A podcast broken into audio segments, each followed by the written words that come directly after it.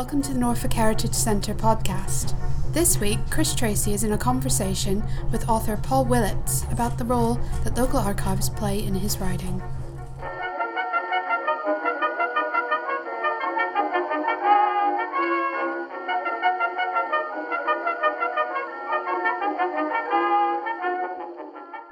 To uh, this afternoon's Heritage Hour. Uh, it's a bit different this one. This is sort of a, a, bit of an experiment. Hopefully, it will go well. I'm sure it will. Um, we're doing this, as you can see, a bit of a sort of a in conversation with kind of format today. Absolutely delighted um, to welcome Paul Willetts, um, author and journalist and uh, bon vivant, perhaps. Um, and uh, we're going to discuss, um, talk about a few of his books, and also sort of generally sort of think about um, the role archives and re- research have played in, in the writing of Paul's book. So that's kind of uh, the drift. Just a couple of things before we sort of um, kick off properly. Um, should there be a, a, a bell go off signal, signalling a fire alarm, um, don't panic. Uh, we'll all just file out in an orderly fashion of that door there. Um, and uh, just to let you know, a couple of other things that are coming up as well, should you be interested. Um, on Saturday, the 25th of November, so week next Saturday, we've got this event up here in this very room, New Impressions, which is uh, an opportunity to get very close and, and hands on with some of the wonderful Renaissance books that we have in our store. Um, there's been this project involving the UEA where a load of graphic designers have been inspired by some of the books that we have and have sort of done their own thing with them and, and sort of um, uh, created some artworks and, and, print and that kind of thing. So yeah, 25th, just drop in between 10.30 and 4.30. And then following that on next month on Tuesday the 12th of December at 1 o'clock, um, we've got a talk in here. Um, our colleague um, Dr. Uh, Rebecca McGann will be talking on the Norwich Apocalypse, which is one of the very rare uh, medieval, medieval manuscripts that we hold in our store.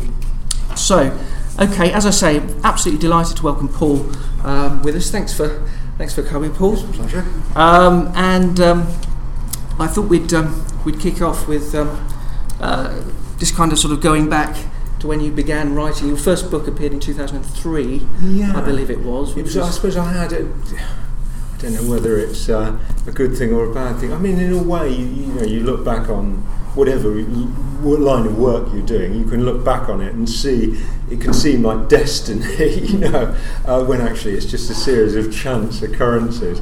And I sort of went, I'd wanted to, to write fiction initially, and so I followed quite a ragged path into print. I'd been writing short stories and and I hadn't really been getting anywhere with them. And I think I'd, I'd really, I suppose I had a fundamental. Uh, mis- ended up with a fundamental kind of misconception about writing, where I was getting so intent on the surface of trying to write these such well turned, fizzy sentences that I was beginning to lose sight of the fact that they need to be about something. Right. you know, it kind of helps, and, and in a way, getting into non fiction was, was very a, a, a, good way of sort of treatment for that kind of approach, right, right. because the non-fiction needs to be about something, and you need to tell a, a story as, as, as muscular a narrative as possible. I, I drifted into writing non-fiction really through being a fanboy, I suppose. Of there was a, a guy who, just by chance, I became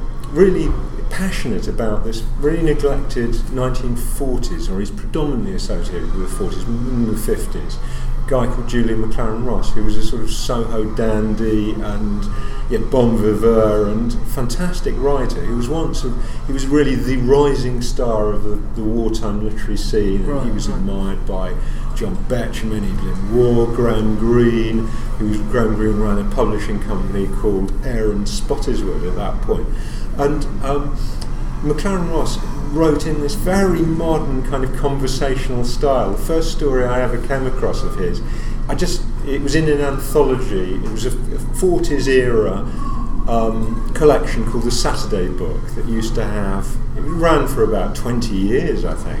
It would have short stories, poems, photos. It was a lovely sort of compendium, very odd sort of ragbag.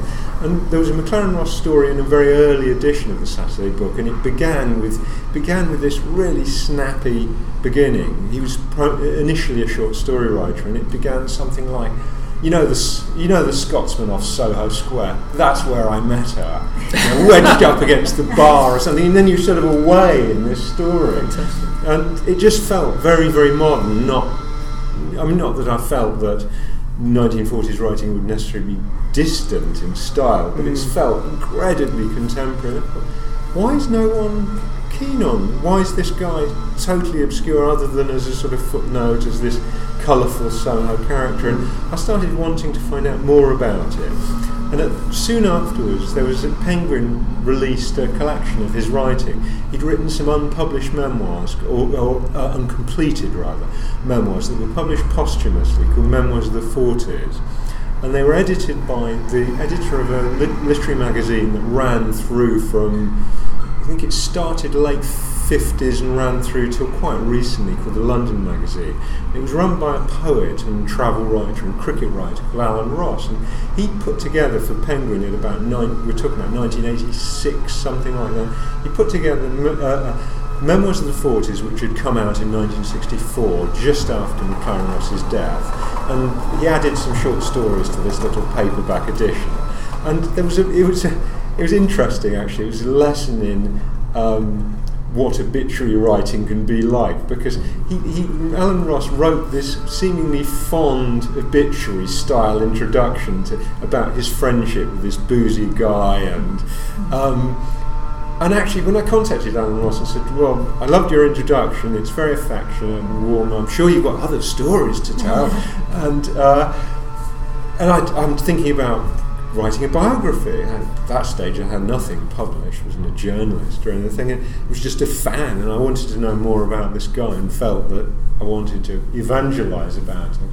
And Alan Ross wrote back a really curt postcard saying, "Oh, this bloke, real bore. You don't want to write about him." I thought, ah, yeah, maybe you're right. I won't write about him. So you, several years went by, and, and the sort of sting contained in that little card had kind of faded, and, and I was get, again getting nowhere with other writing, fiction writing. And I suddenly thought, well, maybe this is for me. I'll have a go. Let's not, don't be silly. Don't be so easily put off. And and he wrote this started researching and started interviewing, and I was sort of, I suppose, in retrospect, I was drawn to this so predominantly Soho story about this guy who's photographed looking mean and moody, yeah, who's once described as a cross between. It's a sort of 1940s gangster and Oscar Wilde. Not that he was gay, quite the opposite, but rampantly heterosexual. But I think I was drawn to, to him because I'd had a lot, lot of Soho connections, with family connections. My granddad used to supply fish to all the restaurants around there. He was a sort of Billingsgate guy, and my parents were heavily sort of Soho people. My dad worked as a waiter in a club, and my mum was very involved in the sort of uh, ca- cafe or coffee bar scene of the sort of early 50s. And I used to be taken around in the sort of late 60s, early 70s constantly around all those places. So I suppose I was drawn to, to it for that reason. Anyway, sorry. I'm- No, not at all. Uh, Please- please. Um, it's just interesting what you say about you know um, uh, Maclaren Ross's um, laconic sort of clipped style, as you Mm. say, very modern, and fresh, but Mm. also, of course, wonderfully of its time as well. In Yeah, in, the, yeah. in terms of the things it describes, and you know the wonderfully redolent of that era of you know Lyons, coffee Yeah. houses, and Yeah. um, I think I can't remember the exact quote, but um, I think DJ Taylor did the foreword to the Yeah, of Love and Hunger. Yeah, yeah and he, he, he put something about um, being, uh, you know, that world of, of uh, the love nest over the tobacconist's shop or something like that. it's And, um, glamorous, isn't it? and I think it, it's, it's very. I don't know if you saw there was a thing in the paper this week about um, how um, words like rather quite that They're used to pepper English. they? Well, they're just they're disappearing. Yeah. yeah. they're disappearing from Yeah. conversation now, and I don't know if that's to do with you know text speak Yeah. or what have you. But no, it's it's it's you know yeah, absolutely wonderful writer. Um, you move. You still sort of stayed with, with Soho and, and, and that kind of thing for your next book, which yeah. also has sort of contemporary sort of uh, relevance to a certain extent as well. Yeah, I was kind of because I never really set out to be a biographer, and had this the book about Maclaren Ross, although it was published by us, it, was slightly desperate, just backtracking slightly, looking for a publisher, and I, I was naive. Although I'd got one tight, one literary connection through my then brother-in-law, who's this elderly poet, but poets know nothing about really about about the the, the literary world that's involved with cash and agents. it's just foreign. A few of them do, but generally, you know, that was that was just. So he, he was able to introduce me to a lot of his sort of boozy old poets, Right, of right. Vernon Scannell and people like that, who were still like John Heath Stubbs and a lot of these sort of forties poets who were still just about alive. Uh, I'm going to treasure the memory actually of turning up with. I tried to persuade or persuaded a filmmaker to shoot some documentary footage about Julian Maclaren Ross, and um, I remember turning up with him to John Heath Stubbs, this blind 1940s poet's house in. Uh, God, it was Artesian Road in Ladbroke Grove, and uh, he was the only man in the street who'd got a neighbourhood watch sticker on his window. Just totally ridiculous. anyway, but but yeah, the the um, uh, yeah, I, I had difficulty finding a publisher for it. It kept it being had that frustrating thing of agents, you know, quite fancy agents would come back saying, "Yeah, we like it. We'll negotiate for you, but we, you know, there's not enough money in it uh, to uh, to take it on as you know our project." And so you were getting just enough encouragement and then enough discouragement to, to create this kind of tortuous tension. Um, but finally, it, it, it came out through a series of lucky connections really and uh, made quite an impression. And then I, I thought um, got a lot of publicity really I mean it's about the subject matter more than the book probably but um, I was looking around for something having not wanted to write biographies particularly other than this guy's biography and was looking around for a subject that would could be non-fiction but very novelistic and would have a strong narrative. And I think going, getting on to the archival element of these Mm. things there's a lot of historical non-fiction about crime of true crime that isn't necessarily you associate true crime with something very tawdry but I mean increasingly that isn't isn't necessarily the case. He says very defensively and um, but I think there's a lot of true historical true crime because there's archival material and, and it's the something that's documented from the moment the crime happens and then there's the backstory and the hunt for the whatever the um, the criminals have done.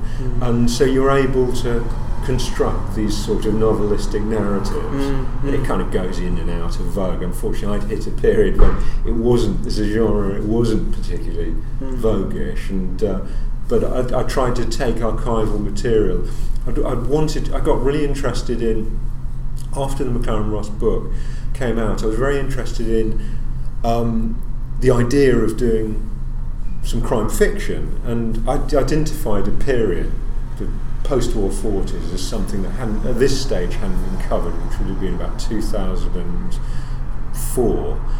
there was nothing else about Brit- the British post-war 40s there was no crime fiction about it. So this would be a fantastic idea to construct a crime series.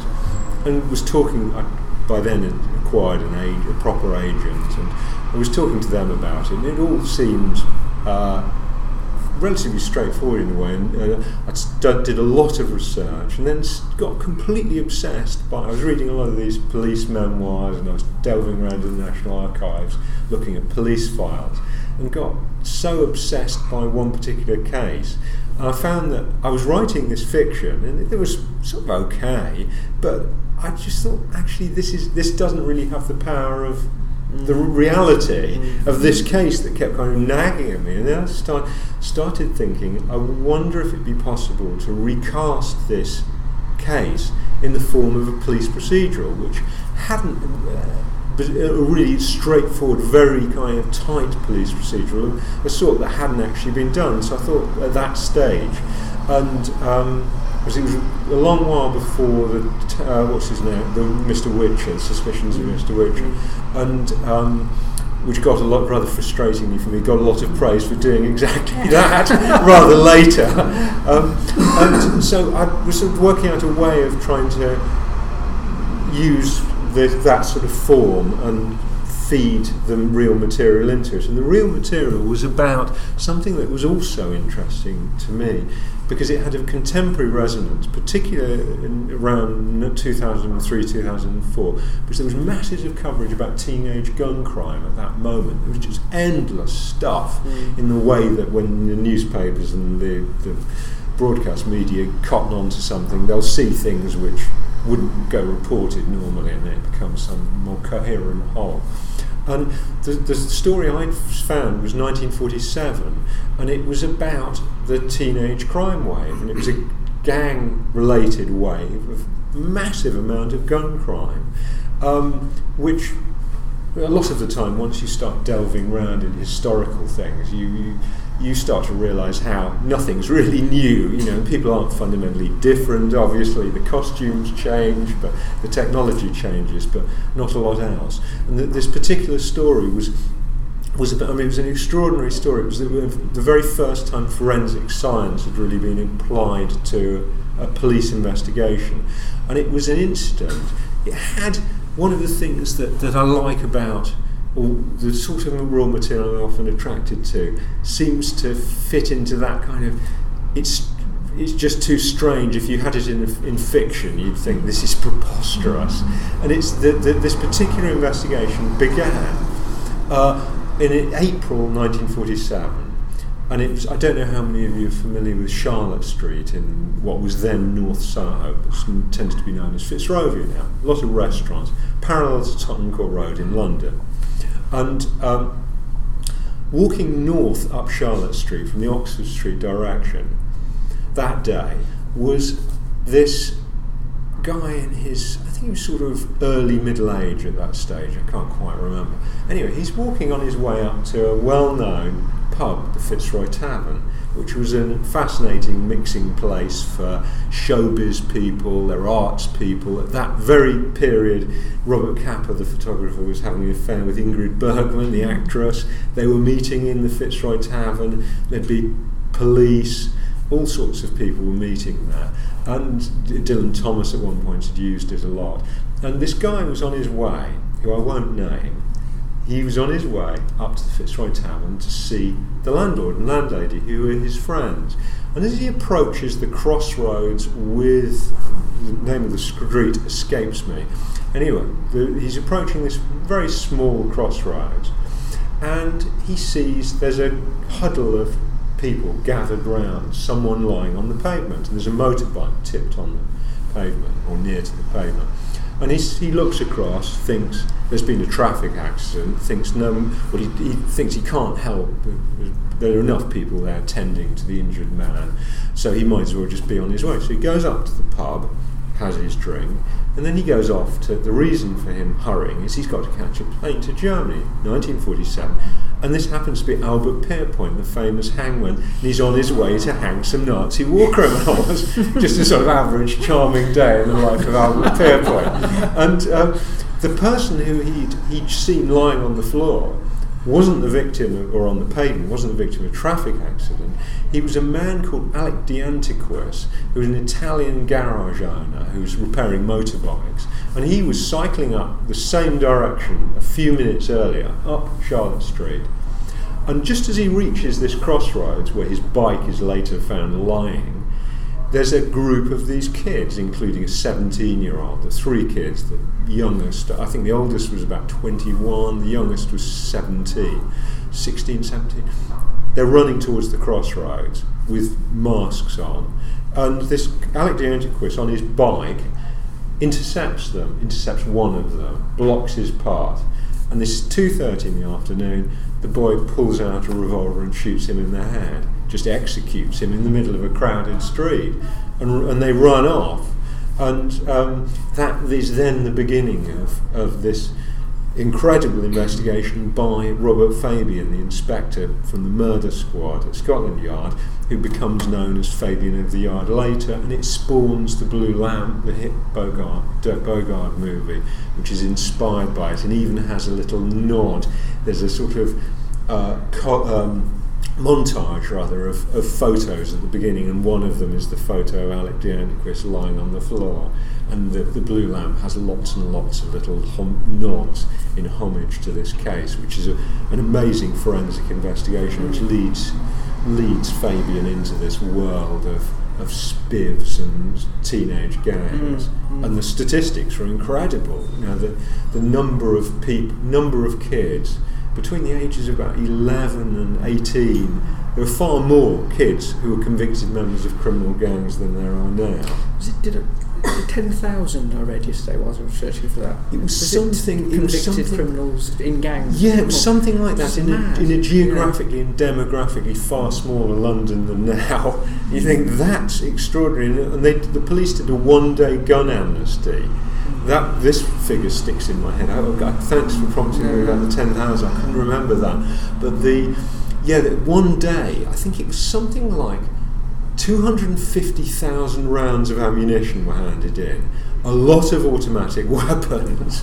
It was, it was thousands of weapons anyway in just a single day in London. Yeah. I mean, obviously a lot war related. Yeah, yeah, ex-service. Um, yeah. So it was a fascinating story to delve around in, and, and archivally, the stuff came from the National Archives, which are I don't know how many of you have delved around in the National Archives. They're wonderful and very accessible Mm. and exciting in a way. I was talking to Chris on, when we were having a drink on another occasion how.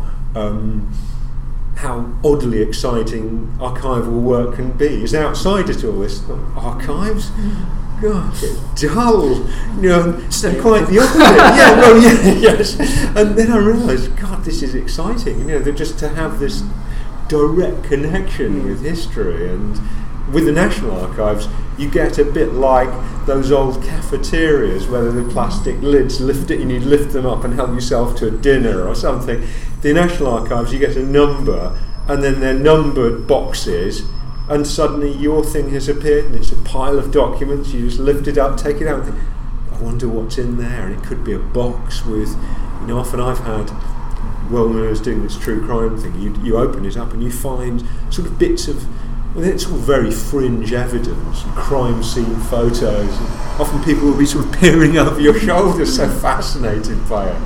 Was there quite a few sort of living sort of people who involved in investigation that you spoke to? Yeah, for yeah. There well? were, there were a few peripheral people. I couldn't. Uh, yeah, I, I couldn't track down any. I, mean, I spoke to police, policemen who were involved in. Right. Uh, there was a guy who worked, was very helpful. He was an ex-Spitfire pilot. He'd led an extraordinary life and had been in Stalag Luft 3 and then was in the police just afterwards, Right. just after the war. And, um, and he was very helpful about procedural stuff, which, Right, was, right. which was hard to find, really. Mm, mm. Um, But uh, from what I've read, you, the, the more fertile in that respect was with regard to the to the uh, Paul Raymond book. Yeah, yeah. I mean, I went on to, I'd done this book again for this rather small publisher. Yes, I'd, I'd been with this small publisher for, for the, the true crime book, which because I I timed it badly that it hadn't wasn't very fashionable at that time. Anyway, but North, then North Soho. Yes, it's called North Soho is- 999, yeah. which was a sort of homage to,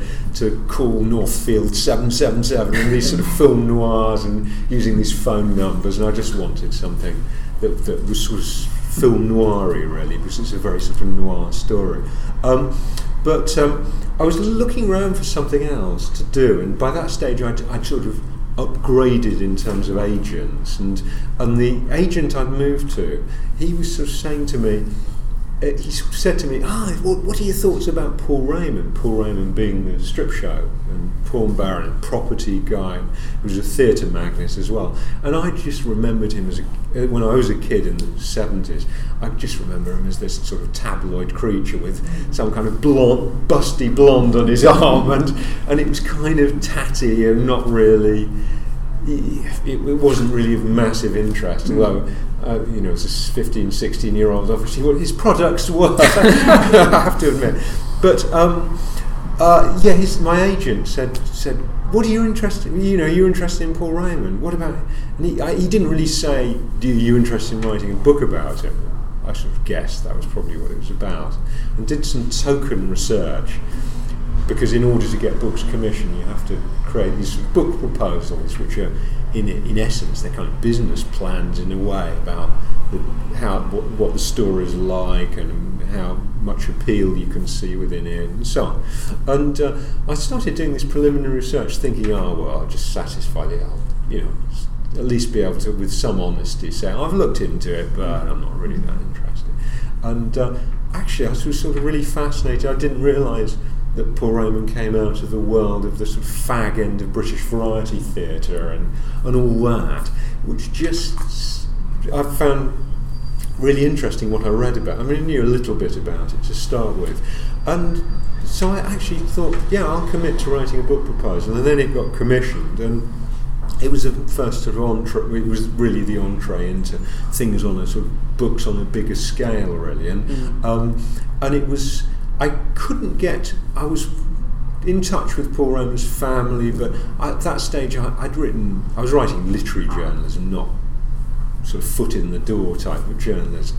So I hadn't got that determination to keep on chasing the family and seeing if I can get some response from them. In fact, I was writing to them and just stuff just wasn't getting through to them. I later heard because they'd have cooperated, which was a bit frustrating.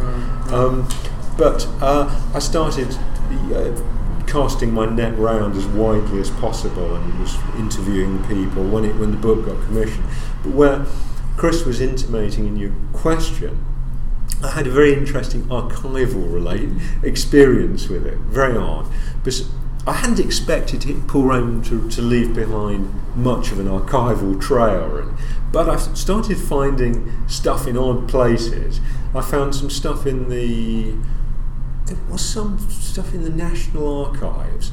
There was also stuff in the British Library, which was rather ridiculous, where I found myself there were rare. Paul Roman had this sort of early strip show um, club called the Raymond Revuebar. Going back, it was at that time incredibly chic, and you get American movie stars going there in 1958 when it opened, and hard to imagine because I remember being taken by and walking by the Raymond Revuebar in the late 60s, early 70s, and, or throughout the 70s, and by then it was pretty tatty, and certainly in the 70s.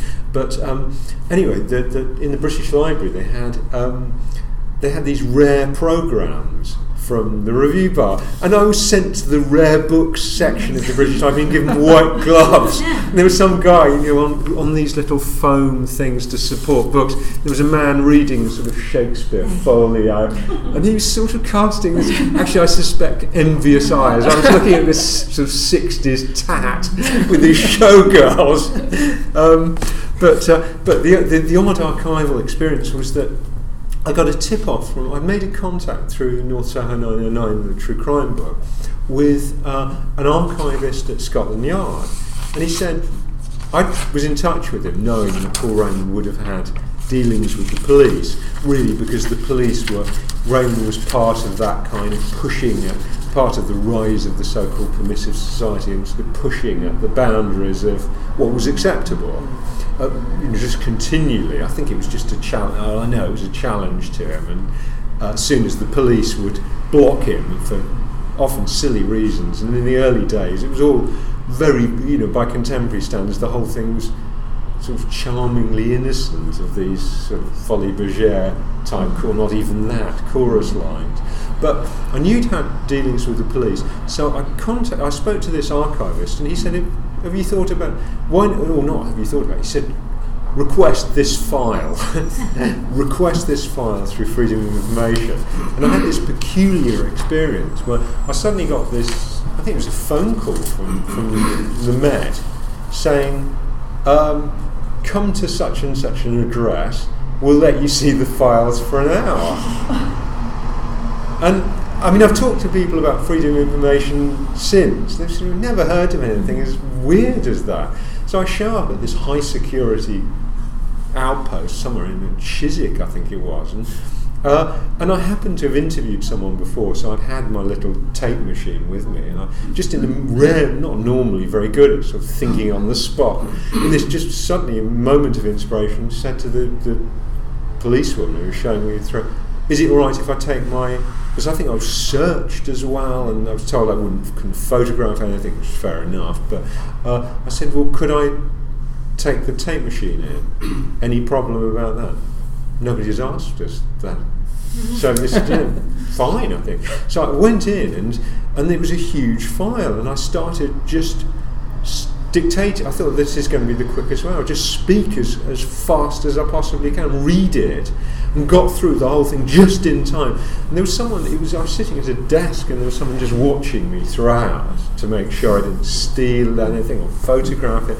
And it was, mean, it was ridiculous, really. And, and soon afterwards, well, maybe about a year later, just before the book that this formed part of came out, uh, it was released into the National Archives. So it was a ridiculous palaver, and I mean it was all sort of. It, it, I mean it was a fact. It was a, it, the, the archival material actually kind of occupied this area that I like within non-fiction. That's, it was both deeply sinister and kind of creepy, but at the same time there was something very funny about what it, it, it was about. Does that relate to the extract? Yeah, I'll, I'll, Do you I'll read it? Yeah, yeah, I'll read. When we were discussing this, I was just looking for some extracts beforehand, just very short extract. Now, this extract is is. I mean, it might be useful to you if any of you are wanting to write fic- historically based fiction, because it, it gives an indication, I think, of, of just how how much drama is lurking in those archives that can be mined. And this is about, I'll just set the scene a little. It's from 1972. The extract, is, as I say, is very brief. It's from December 1971, rather. And the files were the files that I viewed were about this peculiar incident when Paul Raymond was being threatened by the IRA he was getting these phone calls. Initially, it was his wife, who was a very sweet woman, Jean. Jean was getting these calls saying, um, we, we want money, in effect. This Irish voice was saying, uh, We're from the Repu- Irish Republican Army's collection department, or some, you know, some division, you know, and we will, you know, you've seen our work before, and very sinister. And um, you know, you, if you do not pay, there will be trouble. And she was getting, she had things like they cut the brakes on her sports car, and and she was getting these nocturnal phone calls at home and at work, and it was building up. And um, and then Paul Raymond, the bit I'm going to read, he's at the Revuebar. I think, it, yeah, he's at the Revuebar. So it's and this is this is completely factual. And, until Monday, the 6th of December 1971, Raymond received no more calls from the man with the Irish accent. At 1:30 p.m. that day, Raymond answered the phone and heard the familiar voice say, "This is your executioner speaking." I wish I could do the Irish accent. I would add to. it. The man introduced himself as Mr. Mesh. Did you get our message? We will require fifteen thousand pounds for our funds. This is no idle threat. We mean business. Raymond lied to the man, claiming that the message hadn't reached him. Under the pretext that he needed to fetch a pencil and paper, he put the receiver down and used another phone to ring the police and try to get the call traced. Mr. Mesh had, however, hung up before that could be accomplished. Over the following weekend, Raymond was twice informed that a Mr. Wilson had phoned him but left no message. Seeing as he had no social or business connection with anyone of that name, he assumed the calls were connected to the extortion plot. Just after lunch on Tuesday, the 14th of December, he answered the third call from Mr. Wilson, who turned out to share Mr. Mesh's voice. This is your executioner speaking, the caller said to Raymond. You did not do as we told you. We mean business. You will have until Friday to make up your mind. It's not your wife and children we're after, it's you. We will do the Whitehall Theatre, which Paul Raymond owned, unless you place the notice in the London Evening News before Friday. Raymond asked what the advert should say. Happy birthday, Jean and Ray. Then the man added, I will contact you again, giving you instructions. Taking the advice of the police, Raymond placed the required advert in the next two days' edition of the editions of the Evening News. At 2:25 p.m. that Thursday, an anonymous man phoned Raymond at the Whitehall Theatre, but Raymond wasn't around. The man told Raymond's secretary that he was calling from Ireland. He also said he'd try again later, yet the call never came through. Five days before Christmas, Raymond received a mid afternoon call from Mr. Mesh, alias Mr. Wilson, whose latest redundant alias was Mr. Jackson. you will not be hearing from me any more, the man said. It's now in the hands of the collectors who will be contacting you. Do not try any funny stuff. Remember Andre Mizalis, the Mayfair hairdresser? He didn't pay.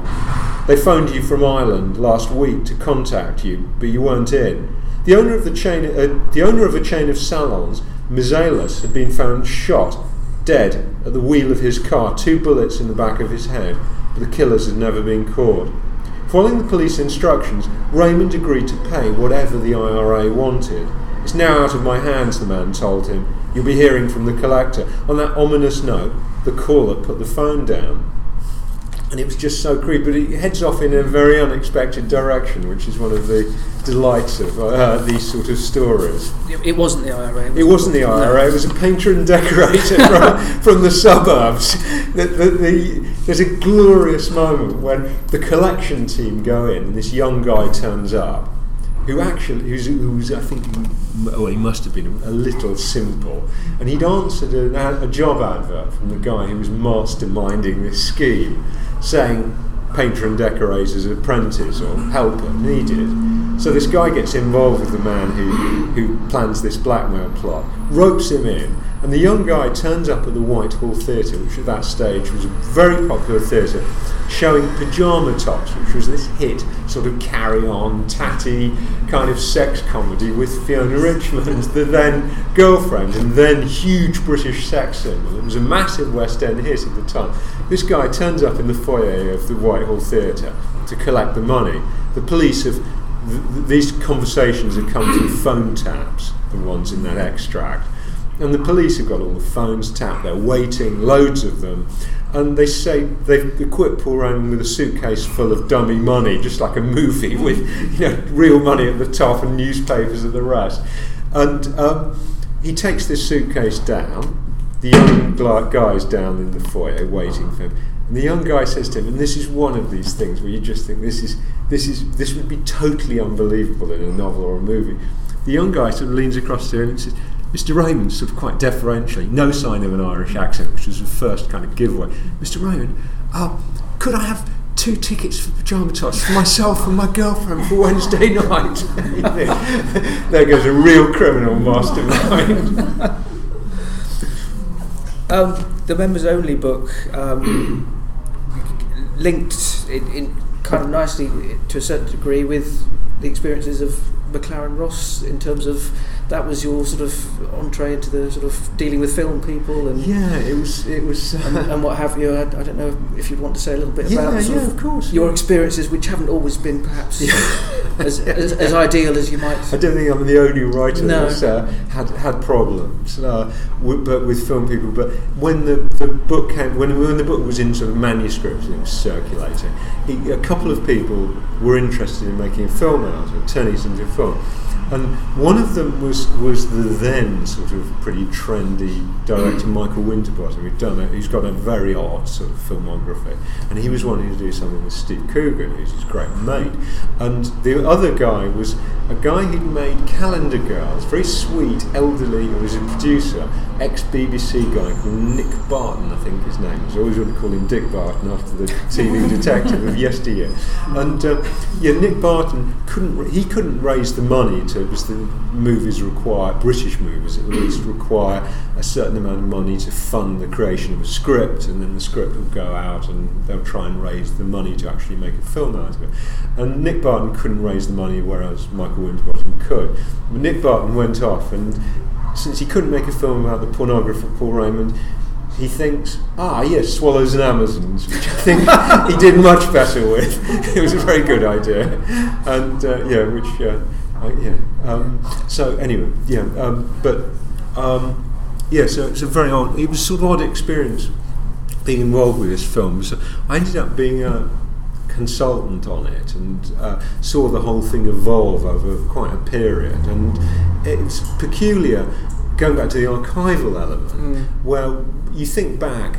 I mean, these things are so incremental anyway. Books are very incremental. You know, if any of you want to write, I think you know, just really one of the things that needs to be borne in mind is just just the sense that they just it, it really just accumulates so slowly and the books. You might you might read some book and think oh god my first draft is pathetic in comparison to this this is so fantastically finished but actually the book that you're comparing your first draft with has gone through 99 rounds of editing and all sorts of things like that and has, has evolved over a long period and um, with move, movies, it's just the same. So that one day you're having coffee with someone, and then sort of six months later, or one day you're sitting in an archive reading about this stuff, and then trying to work out a way of bringing this archival material to life, and then six months later, as I was, I found myself sitting in this huge film set, mm. a reproduction of the Raymond Revue Bar, where they had a bar that was serving booze, and it was sort of you know people from that, that, that what someone wittily, Jonathan Mead wittily called the skin skindustry, someone from from that world had said, oh yeah, you you you quickly become oblivious to this. And I guess, I mean, my parents were always involved in art school teaching, and people would always, there'd be a kind of nudge nudgeness about life modelling and actually that's the same thing. You, you, I mean, the same in the sense that you become completely blasé mm. that kind of nudity. But I found myself as I was sitting in this fake Revuebar, you could see actually how blasé you could become because I'd be chatting and you know suddenly chatting to the choreographer and she'd have to adjust someone's nipple tassel. and we just, I just, oh yeah, right, okay, you know, and back to our much more interesting conversation.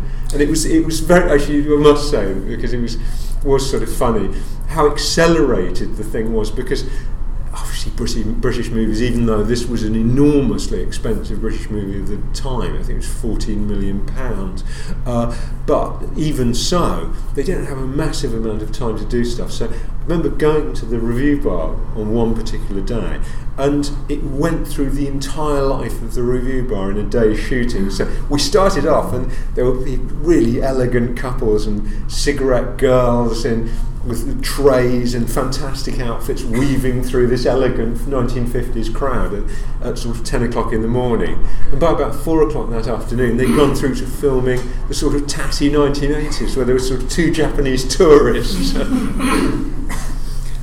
um, it's interesting in listening to you talk about the, um, the way a project evolves and the way you get you, you, know you must get completely consumed by yeah, yeah. you know the, the, these these people these projects but I understand that the next project that you did, which which was mm-hmm. 2015, mm-hmm. which was the the rendezvous at Russian tea rooms, mm-hmm. that had had a very long gestation. Yeah, it is, I mean these things can. There are all sorts of things that can knock you off course, and increasingly publishers. I remember the, the publisher of Rendezvous at the Russian tea rooms that I've since left. Um, they were saying to me uh, when I was trying to get another book commissioned, they were saying, "Oh, could, there's no messing about anymore. You've got to do this in a year." And you think this is ridiculous. Mm. You can't research these things and write something to any with any level of whatever you feel is is decent enough quality mm. in that period. You need a minimum of two years for these projects. And if you're say if you're doing a, another job, which I'm, I've been fortunate enough not to be need to do through the just raising good enough advances. Um, if you're doing something else, you need three, four years really. Mm. Um, and you, so, yeah, and rendezvous seem like it's a bit of a lesson. You can get very excited about these projects where things seem to be just meshing, and you I have often heard people talk, football managers say, talking about, or football players say, talking about how uh, they've learnt not to get too high in the great periods so that they're not too low in the, the bad times. And I, I think that's it's, it's, very good advice because I can remember points the, in the evolution of this particular book, which was, in a sense, it was an espionage procedural, again, non fiction. Um, when it, everything just seemed to be going fantastically well, only for with books, you just need, there are so many interconnected things for, for a book to actually succeed or to work well on its own, whatever its own level is. You just need one element to, to not really work, mm. and the whole thing just falls apart. Mm. I suppose it's similar to movies. And, mm. uh, yeah, so um, the publicity and uh, marketing was just non-existent with Hachette. But uh, but it was it was quite a tale, wasn't it? I mean, yeah, yeah, it was was one of these things where the yeah, I mean, the story was an extraordinary story. It was something that had been done before or touched on before, but not in the way I'd done it. And, and in the time since, it was about 20 years earlier when someone had written about this story. And it was heavily archival. But I did find people to interview. There was a there was a hundred year old Russian guy who was living in Chiswick who only died fairly recently, who was immensely useful, who knew some of the people involved. And he had I mean, he was he, he, he was it was a lesson in not taking preconceptions about the, the extremely elderly into interviews mm. because he was so fantastically sharp and on the ball. Mm. And when I thought he was digressing, say, "No, no, no, you, this is important background material." Yet he was so eh, what was a bit like when you're handling archival material, and there's that great tangible connection with the past he was that in human form because, as he put it, he said, I'm so old. I'm sure he'd used this line before. He said, I'm so old I go from Rasputin to Putin. rather good. And the Rasputin element was he said he was a wealthy guy, or he'd been a wealthy guy in Russia, and the parents had escaped the Russian Revolution. Um, so he'd ended up in London stripped of most of the wealth. But he, he re- recalled as a really tiny kid being taken around by his nurse in St. Petersburg, and one day he said, this is extraordinary to think, I was talking to him maybe about four years ago about this. He said, I remember being put, yeah, a, a carriage pulled up near, nurse and I were walking through St. Petersburg, and a guy got out of the carriage, and I pointed at the nurse and said, Who's that? You know, who's that nurse? She said, That's Rasputin. extraordinary. Um, but the, the story itself was sorry, I digress. The story itself was, was about three people, and again, I was sort of pushing towards the novelistic, wondering how you can, if you can create something deeply buried in history that remains solidly factual with no novelistic embellishment, or the embellishments are purely based on research. Uh, if you can do that around this story, which was about three three very odd people, and I sort of like the idea of intercutting in a very cinematic way between, or what aimed to be cinematic, between these three people.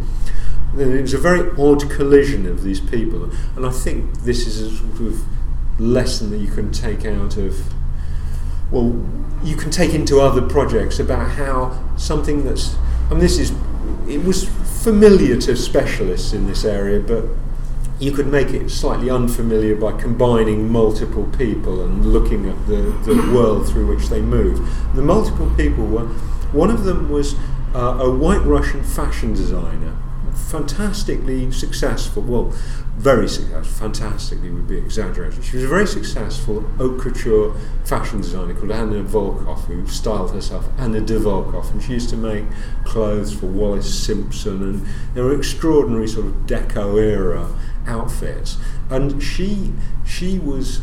Uh, for reasons you could really understand, she was drawn to fascism because her family had been dispossessed by the Russian Revolution, and at that stage there was that you know the communists were, were behind the Comintern that was trying to spread world revolution, and she drifted towards fascism and was getting involved with a lot of these pre-war British fascist groups, which weren't always uh, um, just as a footnote, they weren't always what you'd understand by fascism now, the sort of early fascism.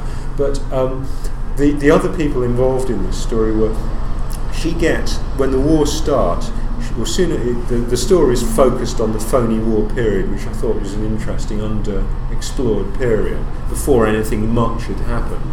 And she, her sort of story inter, intersects with that of um, a guy who kept being cited as a sort of early, as a precursor of both Julian Assange and Edward Snowden. Wrong, completely wrongly, the newspapers kept comparing him throughout, well, in the last sort of how many years the Assange and Snowden stories have been running. And this guy was called Tyler Kent, American, who worked, he was transferred from the American embassy, this code room, uh, in Moscow to the American Embassy's code room in England, in London. And at that stage, all the American traffic, cipher and code traffic, was being funneled through London and across the transatlantic cable. And everything back and forth was going through there. And he ended up seeing everything but he was also stealing everything. He stole all the communication, and he found that there was a top secret communication between Roosevelt and Churchill at a st- stage when Roosevelt was coming out with speeches about your boys will not be a risk in, in, in a European war, when the isolationist feelings were very strong in America in the, the late 30s and 1940. And Roosevelt was saying this at the same time he was talking to Churchill. They were exchanging telegrams about manoeuvring America into the war.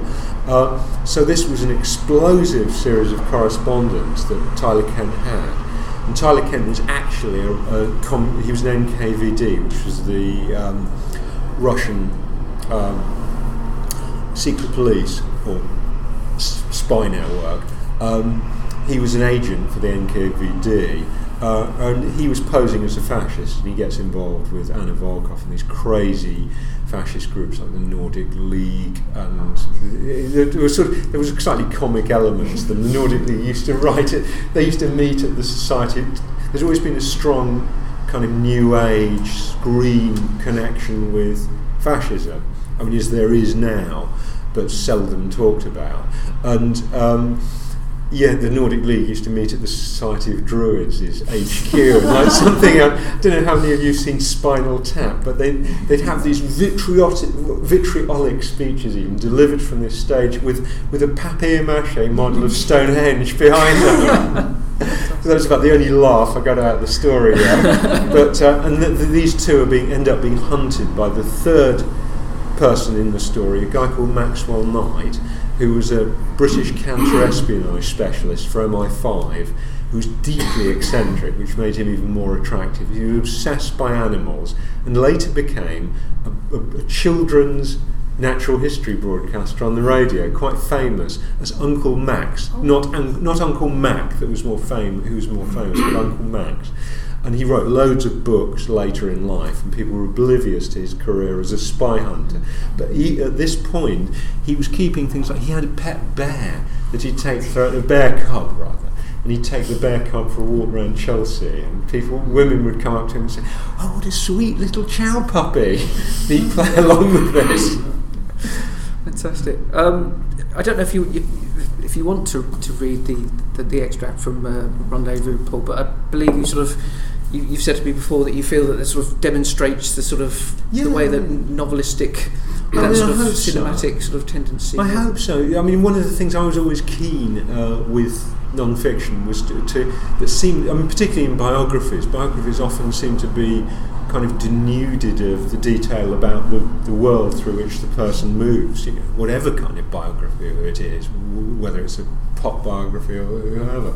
Uh, and I was very keen to sort of get a sense of of just the visuals of what this world feels like, what it smells like, and it, it always struck me a bit as a bit like you know, a portrait painter doing a portrait.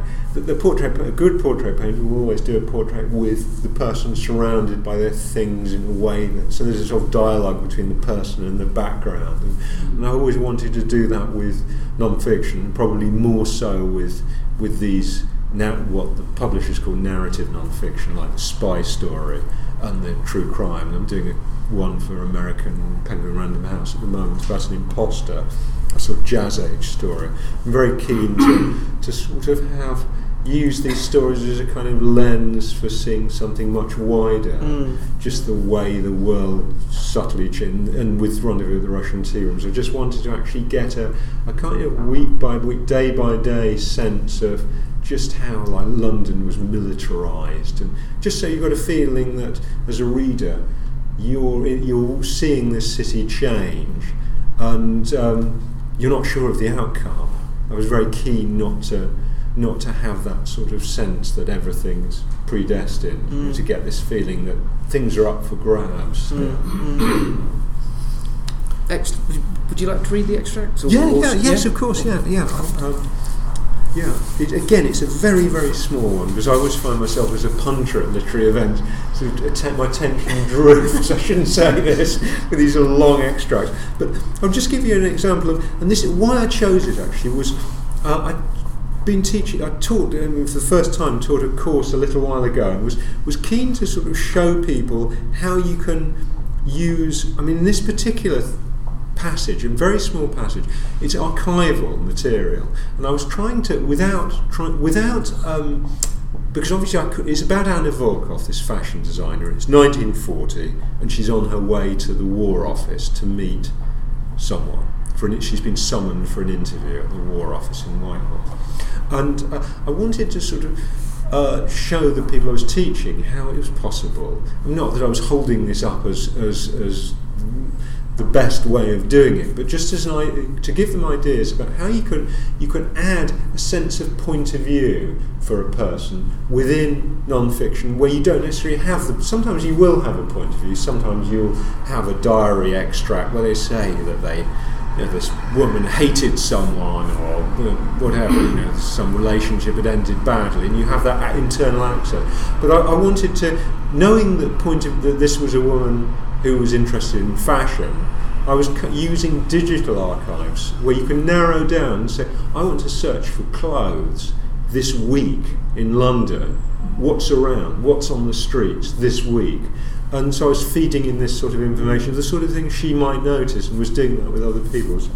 Anyway, and, and everything is archival down to the weather. So we've got dull, drizzly conditions prevailed on the afternoon of Anna's meeting at the War Office. Trafalgar Square, already disfigured by long, windowless, red brick air raid shelters, cheap by jowl with the boarded up fountains, never looked at its most appealing on days like that, in abrupt contrast to the weather with the cheerful spring fashions lately adorning the streets. Women had taken to wearing real snowdrops, daffodils, or other flowers around the brims of those little straw hats that were all the rage.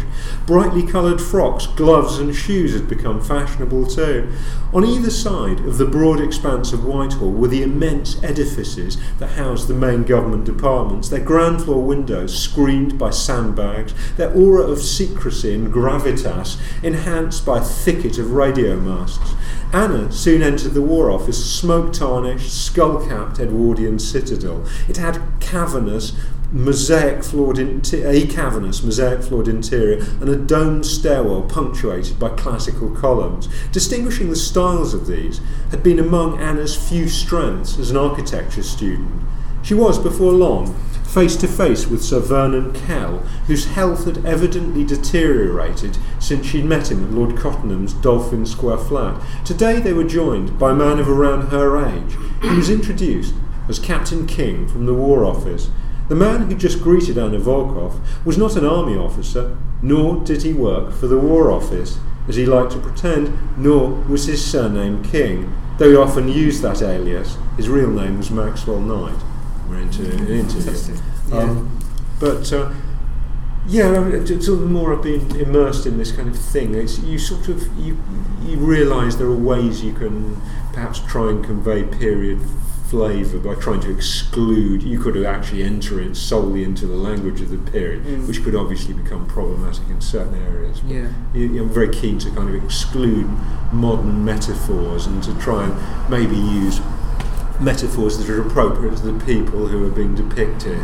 It's that detail, isn't it? The detail upon detail upon detail. I think, yeah, it's, I mean, sometimes you may, you know, it's a matter of taste. Sometimes you, readers can feel buried by Yeah. detail, but I think you, I mean, you can go too far, but Mm, I think yeah. detail can, you know, from my, from my own point of view, it just it brings things to life, and often in the detail you find things that are that actually uh, jar with your preconception of the period. So, for instance, with this one, at one point I've got this MI5 document from the National Archives about uh, the watchers, the MI5 surveillance teams, watching some of these fascists, predominantly women. And weirdly, there's a whole collection of a lot of the suffragettes or collections of suffragettes moved from campaigning for votes for women to campaigning for votes for no one, and they moved straight across to fascism. Weirdly, you know, never could quite work that one out. And uh, there was a women's air force and a sort of paramilitary outfit run by the crazy Commandant Mary Allen, who'd been a leading suffragette, and. Um, Actually, rather amusingly, I saw there was a castle exhibition in the castle that touched on social history, and there was a photograph, and underneath is a sober caption about women moving into the workplace, joining the police. And I was looking at this thing, that's not the police, this is this paramilitary fascist group. Well.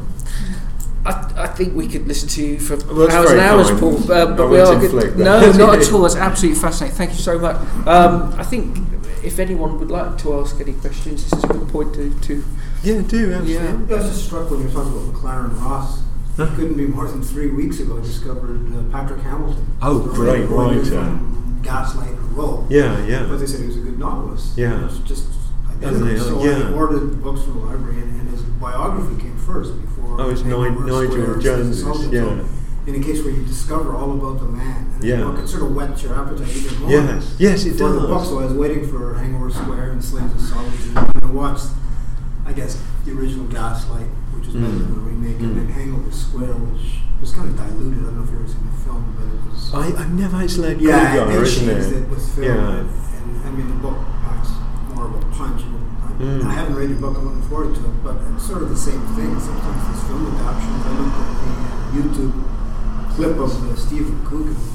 Yeah, it's it's a, Stephen Coogan struck me what is plausible as a Yeah. strip club owners, the uh, two guys from Spandau Ballet. Yeah, as the the Krays. Krays, Yes, I don't know if you remember. yeah, yeah, I do. Yes. Uh, but actually, thinking Patrick Hamilton, the, there was a very good adaptation. There's a BBC Four one of Slaves of Solitude.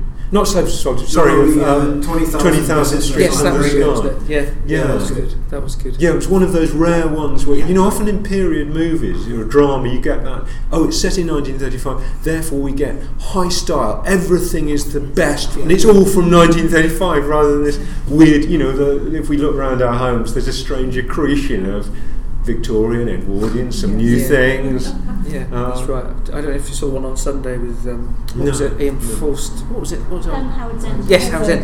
And it looked amazing. I mean, it was all Yeah. this. What, that, it. yeah, I mean, Yeah. they did sort of grey street and then have someone's Yeah. red hat coming Yeah. out. But you did think, as you say, that couldn't, Yeah. couldn't have been so so so perfectly sort of realised it at the time. yes, it's a sort of haute couture vision of the past yeah, absolutely.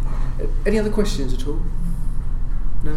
So you you you you write non-fiction in a fictional yes it's Yeah. confusing Have you ever taken that step from taking something from the archives and creating a fictional character? Well. I, I'm tempted, and I've always had this. I'm not really very good at, uh, sort of splitting my attention, so that I've, I've often in the past sort of thought, oh, well, in the evenings, or maybe two or three evenings a week, I'll start writing a novel at the same time. And I've various things that are kind of on my mind about to do that with, but somehow I find that with non-fiction, it's just like Chris says, it's, so becomes so all-consuming, and you also get pressures of sort of with deadlines. But you, it, there is something very addictive that is, you know, the addiction spreads to other forms of archival research. And you just start wanting to spend more and more of your free time to the point where, you know, who, whoever your other half is then starts must feel, oh God, they're living with whoever you've brought in, you know, which isn't necessarily a good thing. Not not with some of the people you've written about. yeah, they tend to be quite seedy, and I tend to be a bit of a disappointment to people. That's fantastic. Um, unless anyone else has got anything to, to say, I'd just like to say thank you very much, Paul. That was Thank you. really, really fascinating. And well, um, thanks for coming. yeah, thanks for coming coming on.